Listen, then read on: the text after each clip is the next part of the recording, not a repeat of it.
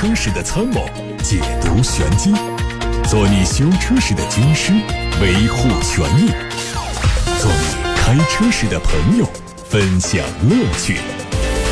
调频九二七，傍晚六点半，董涛说车，只和车友在一起。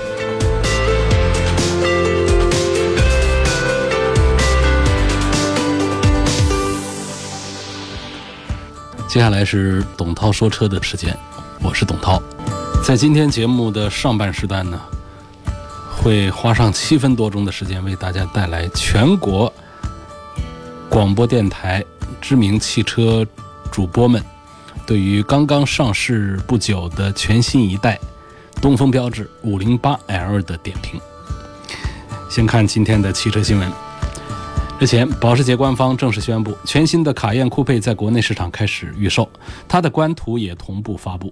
新车最引人注目的地方是轿跑 SUV 式的设计，车顶线条从后部开始向下延伸，圆滑的弧线勾勒出溜背车身，和窗框线条共同构成修长的 C 柱造型。车尾仍然是贯穿式尾灯，结合后杠下方的扩散器和双边四出的排气管，很有动感。新车全系标配了主动空气动力学系统，采用了可以伸缩的扰流板，还可以选装轻量化的运动组件。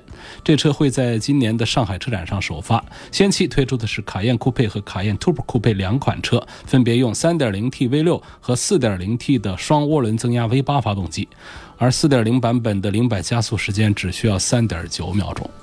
宝马的全新一代一系两厢版会在第三季度发布，它基于 UKL 前驱平台打造，采用更新的家族设计，比如前脸可能会和三系相近，而内饰也是更加的年轻和时尚。刚才已经预告了，啊，本周呢，东风标致全新一代 508L 在上海宣布全国上市。过去我们都知道508呢是说这个呃。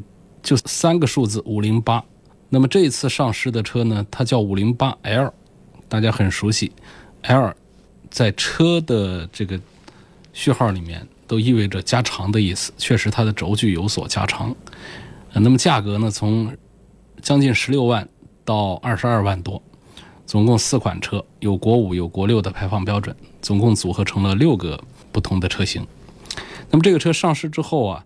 呃，大家都非常关心，说第一这车怎么样？第二，那最近大家都在说这两年东风标致的这个情况不大好，会不会通过这样一款重磅级的中型轿车来打一个翻身仗呢？那么就这些大家关心的问题呢，我们全国交通广播的这个很多的汽车节目主播啊，都有很多话要说。那今天呢，董涛说车节目当中就播出。全国的十四位汽车节目主播对于刚刚上市的全新一代东风标致 508L 发表的精彩点评，一起来听听看。我是重庆交通广播林海。标致 508L 上市了，能挽救标致的颓势吗？很难。发动机还是只有一点六 T 和一点八 T。我问过法国人为什么不上二点零 T，他们说我们真的没有。何况奔驰、宝马都开始主推一点五 T 小排量了。我们有什么错？奔驰、宝马那是有 2.0T 选择更节能的 1.5T，而 PSA 是没有 2.0T，我只能用小排量，这给消费者的感觉完全不一样。所以就凭加长的33毫米 8AT 想翻盘太难了，看看 DS7 就知道了。我打七十八分。我是河北交通广播老郑说车节目主持人郑毅。被炒了一年的全新标致 508L 终于上市了。从 L 上可以简单看出，它确实加长了，但实际体验后排腿部空间只有一拳距离，却并没有显示出在内部空间的优势。国产 508L 取消了国外版本拉风的无边框车门，用更好的隔音，却丢失了法系车的浪漫。作为一台 B 级车，起售价不到十六万，俯下身价的 508L 这次带来的也不只是浪漫，所以我给出的分数是八十五分。我是南京广播 FM 一零五点八汽车原动力主播谢源。法国人开始懂得迎合中国人的喜好了。标致五零八 L 全新换代，在空间、内饰以及动力上都进行了大幅的升级，连经销商都说这个价格真的是一步到位了，是标致所能表现最大的诚意，也足以表明他对中国市场的态度。但在品牌力的支撑上，却面临巨大的挑战。标致能不能起死回生，就要看五零八 L 的市场表现了。我给这款车打八十分。大家好，我是广东电台车坛路路通节目主持人路路通。全新一代的东风标致 508L，无论外形和内饰，都是属于近期有个性、有亮点的中级车。特别中控台很吸引眼球，动力系统也足够成熟，安全配置齐全，价格充满诚意，操控和悬挂依然出色。但是因为之前口碑不咋地，想在刀光剑影的中级车市场卖得好，关键。还要看接下来的营销方式的创新和品牌口碑的再造。我给东风标致五零八 L 的打分是八十三分。大家好，我是成都交通广播的李斌。东风标致五零八 L，一款关乎于东标未来的产品，打出了入门级豪华的标语。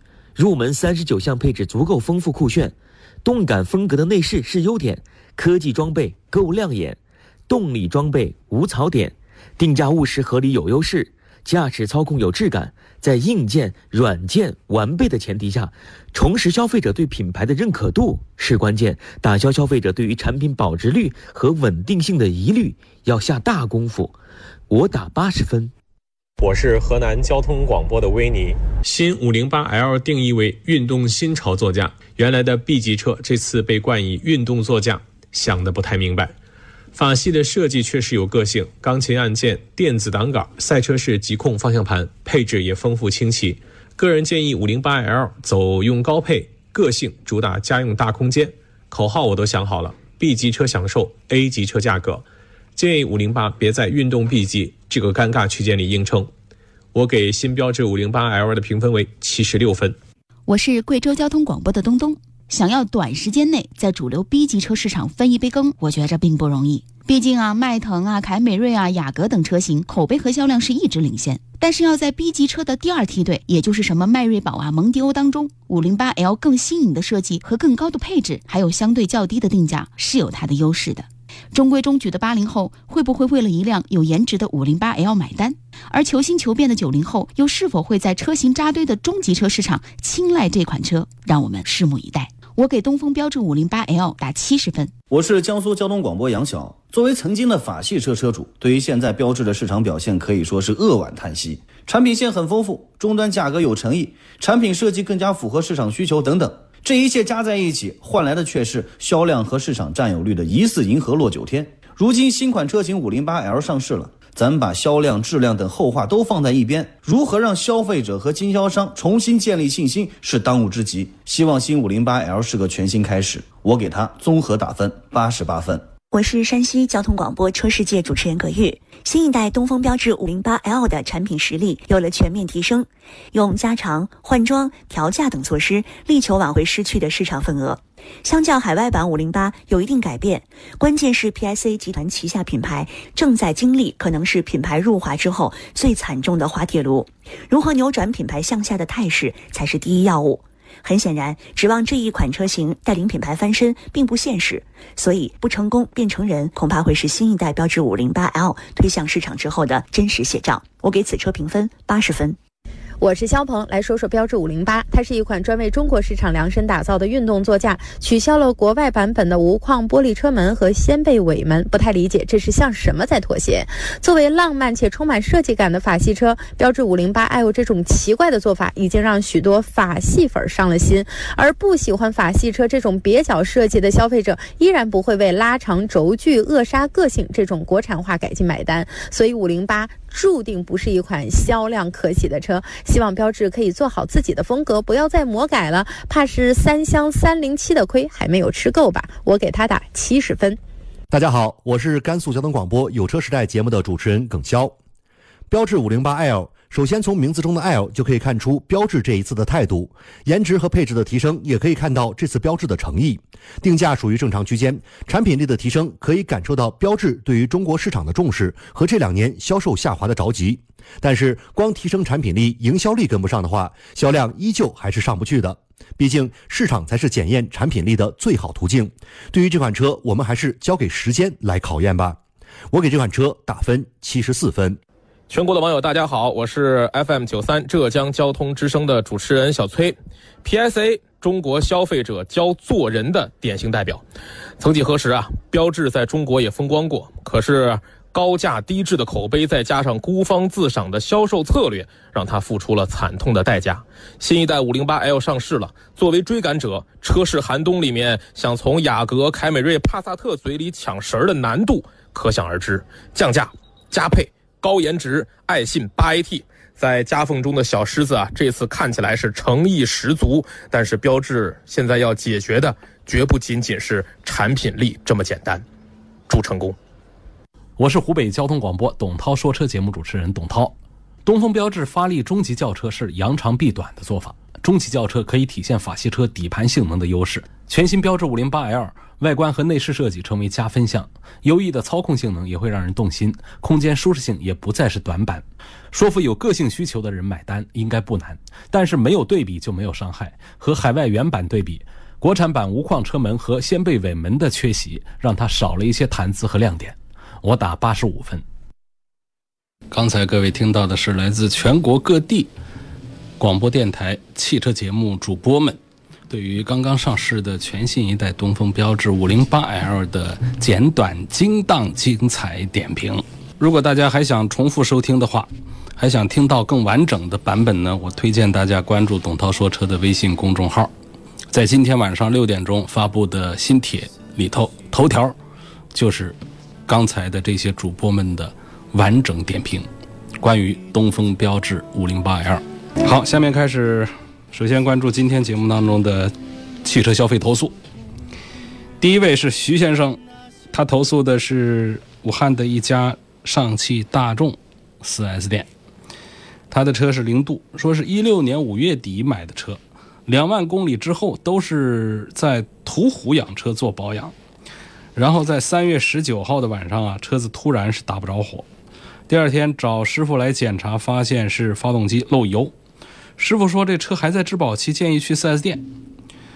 我去了 4S 店之后啊，这工作人员没有先经过我同意就拆开了发动机。各位注意啊，划重点，这要考啊。拆开之后，发现里面螺丝断裂，没经过同意就拆开了车主的发动机。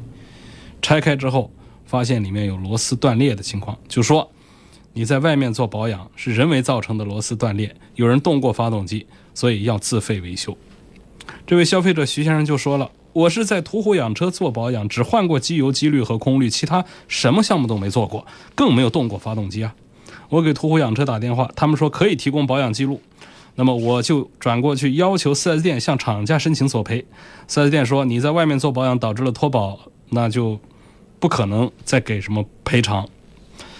打电话到厂家，厂家的客服明确回复说，只要在有资质的正规修理厂做保养是不会导致脱保的，可以申请质保。但是 4S 店就是拒绝做质保，问这事儿怎么办？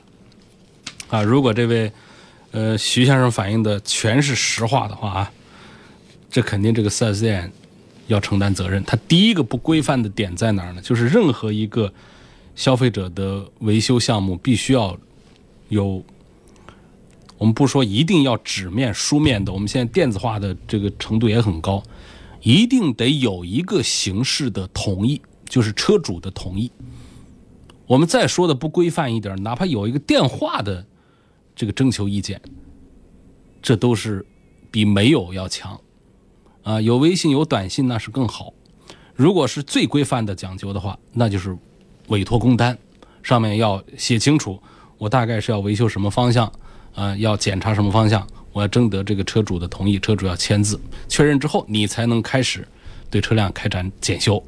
那么这个事儿没有经过同意就拆开了发动机，那我们现在就不用讲别的了，什么脱保不脱保，什么螺丝断没断，是谁人为的还是质量问题，那一晚都是这店里的了。我们认为。前面的这个 4S 店的流程上的重大的一个过错，啊，会导致后面的这两点在这个实际判断和执行的时候会非常的对 4S 店不利了。你未经许可拆解这个发动机，现在什么都说不清楚，而责任都在店方。所以这个事情呢，我们会派记者来跟徐先生这位消费者取得联系，并且核实一下当时 4S 店，看看所有的情况是否属实。呃，第二个投诉也有意思，这位投诉的是武汉的一家吉普 4S 店，他是什么呢？就是他并不是这个吉普品牌的车的车主。他是另外一个品牌的车主，斯柯达的一个车主。他说：“我的车啊，跟一辆吉普的指南者发生了交通事故，就把这车呢，把对方这个事故车指南者啊送到这一家武汉的吉普 4S 店去维修。负责接待的维修主管，他只在电脑上列了项目，告诉我总金额是四万九。我看到所有的项目全是换部件，没有维修的。”这车的引擎盖只是有凹陷就直接换新了，还有换了新的方向机，工时费都有七八千，而且维修主管拒绝给我提供任何依据，他的理由是说这指南者是新车不定损，也不准记录或者是拍照。当时他们还逼我写下承诺书，承诺第二天五点半以前到店付钱。后来我就没管了，是由保险公司介入处理的。虽然我并没有付钱，但是我觉得这位主管的做法非常不合理。这位。消费者说：“我投诉到厂家，厂家也认同我的观点，但是没有对这名主管做出处理。你看这个事儿也是觉得，呃，很大的嫌疑就是小兵大修。因为换部件呢，对于 4S 店来说都是挣钱的事儿。既然是走保险，我把你能换不能换的，呃，能修不能修的，通通给你换新。所以可能只。”几千万吧，两万块钱可以搞定的一个事儿，他把它翻一翻起来，到四万九千块钱。你看消费者，他就说到了，引擎盖只是有凹陷，就直接给他换了一个新的，呃，他就完全没有说是做一个钣金呐，做一个油漆啊这样的一个处理的过程，就直接换新，能换都换。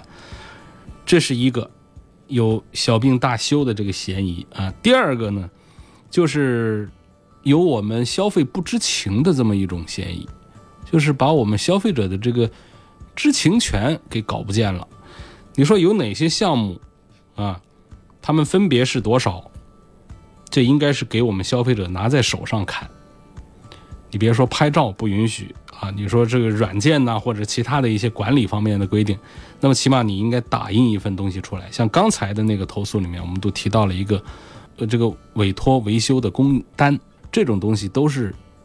我们消费者在店里消费应该取得的一个纸面的依据，所以说这个事情的话呢，虽然说这位投诉的车友他不是这个车的车主，但是他仍然是属于这个店的消费者。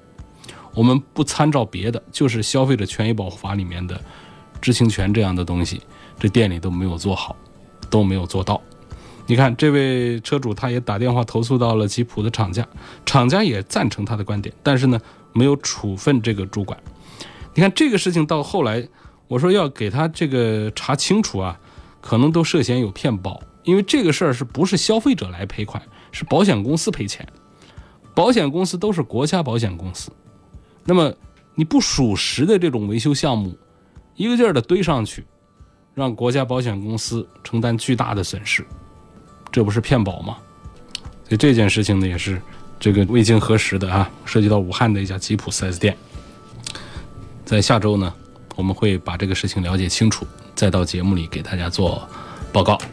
欢迎更多朋友就汽车消费维权参与节目，零二七八六八六六六六六正在开通，还有董涛说车微信公众号以及董涛说车的微博。现在我们看到来自八六八六的买车问题，八六八六热线上。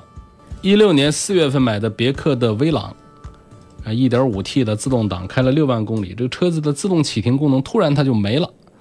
然后还有呢，就是正常行驶过程当中呢，走不平整道路的时候，感觉这个车的左前方有嗡嗡的异响，问是个什么原因？嗯，这个异响我觉得可能跟这个你的悬挂这儿出了毛病有关系。左前轮嘛，一般这种异响从那个哪个轮子这儿传过来的话，常见的就是悬挂体系。呃，出了问题，或者说是轴承出了问题，而且悬挂的可能性更大，因为悬挂它跟这个地面不平啊之间的关系更加密切一些。那么轴承呢，它往往跟这个速度的这个关系更加的密切一些。然后还有就是自动启停功能突然没有了，这是属于电子系统的一些毛病。那很多车上都会出现这种情况，有自动启停，但是时有时不有，这是电子系统，它可能需要对这个系统进行一些呃软件进行一些再升级，或者说呃重启一下怎样的。您正在收听的是董涛说车。好，这个时候我们看到的是来自董涛说车微博后台的提问，有位网友在问红旗 H 五这个车怎么样？呃，这个我关注的很少，红旗的车关注少，不评价。十几万一个中级轿车吧。长安的 CS 八五怎么样？呃，适不适合家用？我建议大家在这个提问的时候呢，就这个不用这么来问，呃，适不适合家用？现在呃，公务买车基本上都很少啊，那个商务场合的车呢，其实就那么几个，包括我们的车友，绝大多数都是因为这个私家车的用途，所以才开始有这样的各种纠结。我觉得这个特意的说适不适合做家用，这个没有什么必要。而且你说一个 SUV，呃，这样的一个尺寸的一个车，哪有说买了去做商用的呢？不都是这个家用吗？所以我就提醒亲爱的这个车友们，就是不用打字的时候可以少打一行字，适不适合家庭用车，就直接问。说这个长安的 CS 八五怎么样啊？嗯，我考虑什么方面呢？这就行了。你看这位网友也说了，他说我考虑就是空间，然后安全性，还有故障率，还有就是买它的哪个版本会比较好。呃，这个 CS 八五呢，它是一款中型的这个呃 SUV，从这个空间上讲的话呢，还是不错，有四米七以上的车长。嗯，我觉得。作为一个五座车，超过了四米七的话呢，空间都还是有保障的。安全性呢，从这个配置上感，呃，配置表上看的话，它还是不错。但是这个整体的这个安全性呢，呃，一直的印象就并不好。因为传祺从这个 GS4 啊，从几个车型上，呃，有一些事故啊，有一些这个东西方面来看的话呢。这个整个结构安全这方面呢，并不是做的特别的有优势的。另外一点呢，他关注故障率，啊，说漂移了，漂到传奇那儿去了。这个长安的这个故障率啊，也还是比较高的。那我们上个星期在三幺五期间做的这个全国柠檬车大选当中啊，呃，CS 七五就荣耀登榜，就是网友们反映这车柠檬车啊，看着挺不错的，但用的时候故障特别高。所以这个长安呢，它在故障控制方面呢，恐怕不会让这位网友满意。你要是特别关注这个故障率啊、安全性来说的话呢，长安的 CS 八五不是一个很好的选项。呃，但是呢，就这个车的这个尺寸和它的配置来看的话呢，十几万块钱，我认为还是很划算的。啊，光从尺寸，呃，包括外形、内饰，包括它的配置来看。这十几万块钱买个这样的车是挺划算的，就是它的这个故障率，包括安全性这方面的表现，呃，跟合资产品比，跟我们做的比较好的两三家自主品牌的同尺寸的 SUV 相比，差距还是有的。下一个问题要对比的是本田的艾力绅跟广汽传祺的 GM 八，那从这个视野呀、底盘悬挂呀。发动机啊、变速箱稳定性啊等等方面来评价。呃，底盘悬挂，这个传祺的 GM 八给我们的印象是不好的，它其实是这个感觉比较简陋的那种路面的那种滤震的感觉，而艾力绅呢，明显在这方面是要做的更加的舒适一些的。从视野上讲呢，它这个我觉得传奇的 GM 八的视野做的还是很不错，因为它整个车身的尺寸呢。它都比较的高大，那前挡风玻璃的这个尺面积也很大，所以这个视野还是比较的通透的。发动机和变速箱的稳定性这一块呢，传祺的还行啊，GM 八。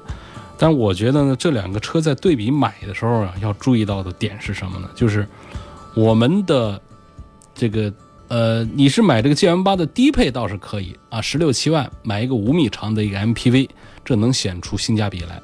而且像它的 LED 灯啊，这有些配置看起来还不错啊，就是做工啊、工艺这方面还是要差一些，行驶的品质感还是要差一些。但是作为一个像家里做点什么。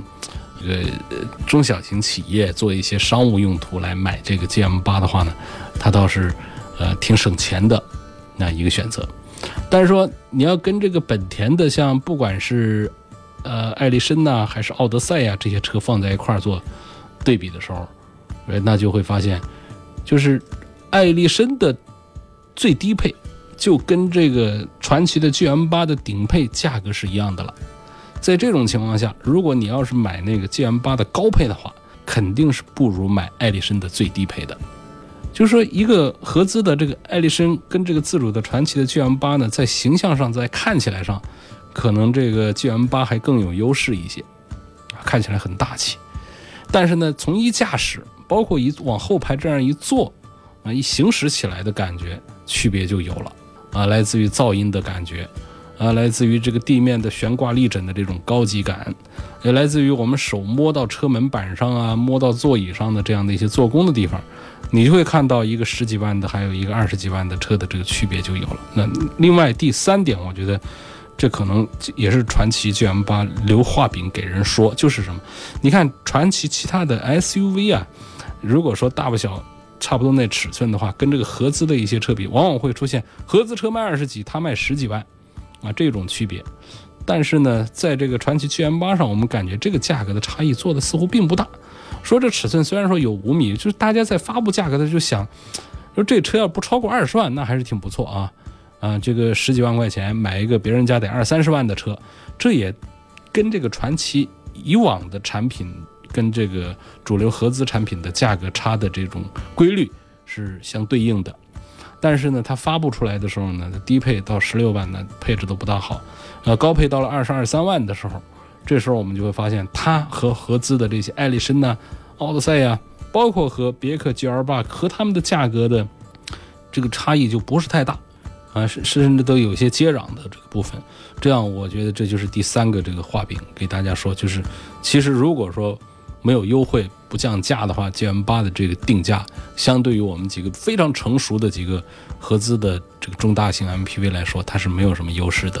啊，像这个别克 GL 八、艾力绅和奥德赛这样几个比较成熟的、很有保有量的这个 MPV，我觉得买他们的低配还是比买这个高配的传祺的 GM 八要划算。那高配的传祺 GM 八它高在哪儿呢？它那些配置其实意义都不大，啊，都是一些这个。商务一点的、舒适一点的一些配置，像自动泊车，这是大家公认的一个很无聊的一个没用的一个配置。你觉得车大了好像不好听，有个自动泊车好像就好了，实际上不是这样的啊，并不实用，没谁在用啊。另外像这个其他的，有一些像这个呃手机无线充电呐，嗯座椅的加热、座椅的记忆啊这些。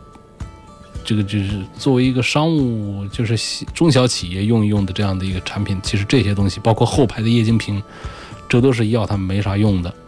但是呢，就因为这些堆砌起来之后，它的价格好像高配的都到了二十五六万上去了。就整个通过这个高配旗舰版在拔高这个 GM 八的这个档次，有这种印象。这是微博上的问题。下面我们看一看来自于董涛说车微信公众号上的问题。要对比的是三菱的欧蓝德和帕杰罗两款车，今年准备入手这两台车当中的一台。这个是等于说我到底是买一个帕萨特还是买一个朗逸了？嗯，这个帕杰罗呢，它对应的就是帕萨特了。呃，这个欧蓝德呢，对应的就是朗逸了。就是在同一个品牌底下的，呃，一个系列里面的一个高端产品和一个低端产品之间的这种关系了。我觉得你要是说有够预算的话，就是这帕杰罗的越野能力那是有口皆碑的，是很强大的。但是啊，它的动力单元啊，我们还先说动力单元，它很稳定很可靠。但是它动力单元包括它的很多的技术，包括它的设计都非常落后，非常老土，非常陈旧，好像买这个车呢，就纯粹就是看中了它很皮实，它的越野，不管是帕杰罗也好，还是欧蓝德也好，其实都是这样的一种啊这个印象。这整个三菱呢，给车界、给消费者的印象都是这样的，就是完全不修边幅，不注重细致的做工和新技术的使用啊，这种新潮配置的使用，呃，故障率也还控制的可以啊，这个越野能力也还不错。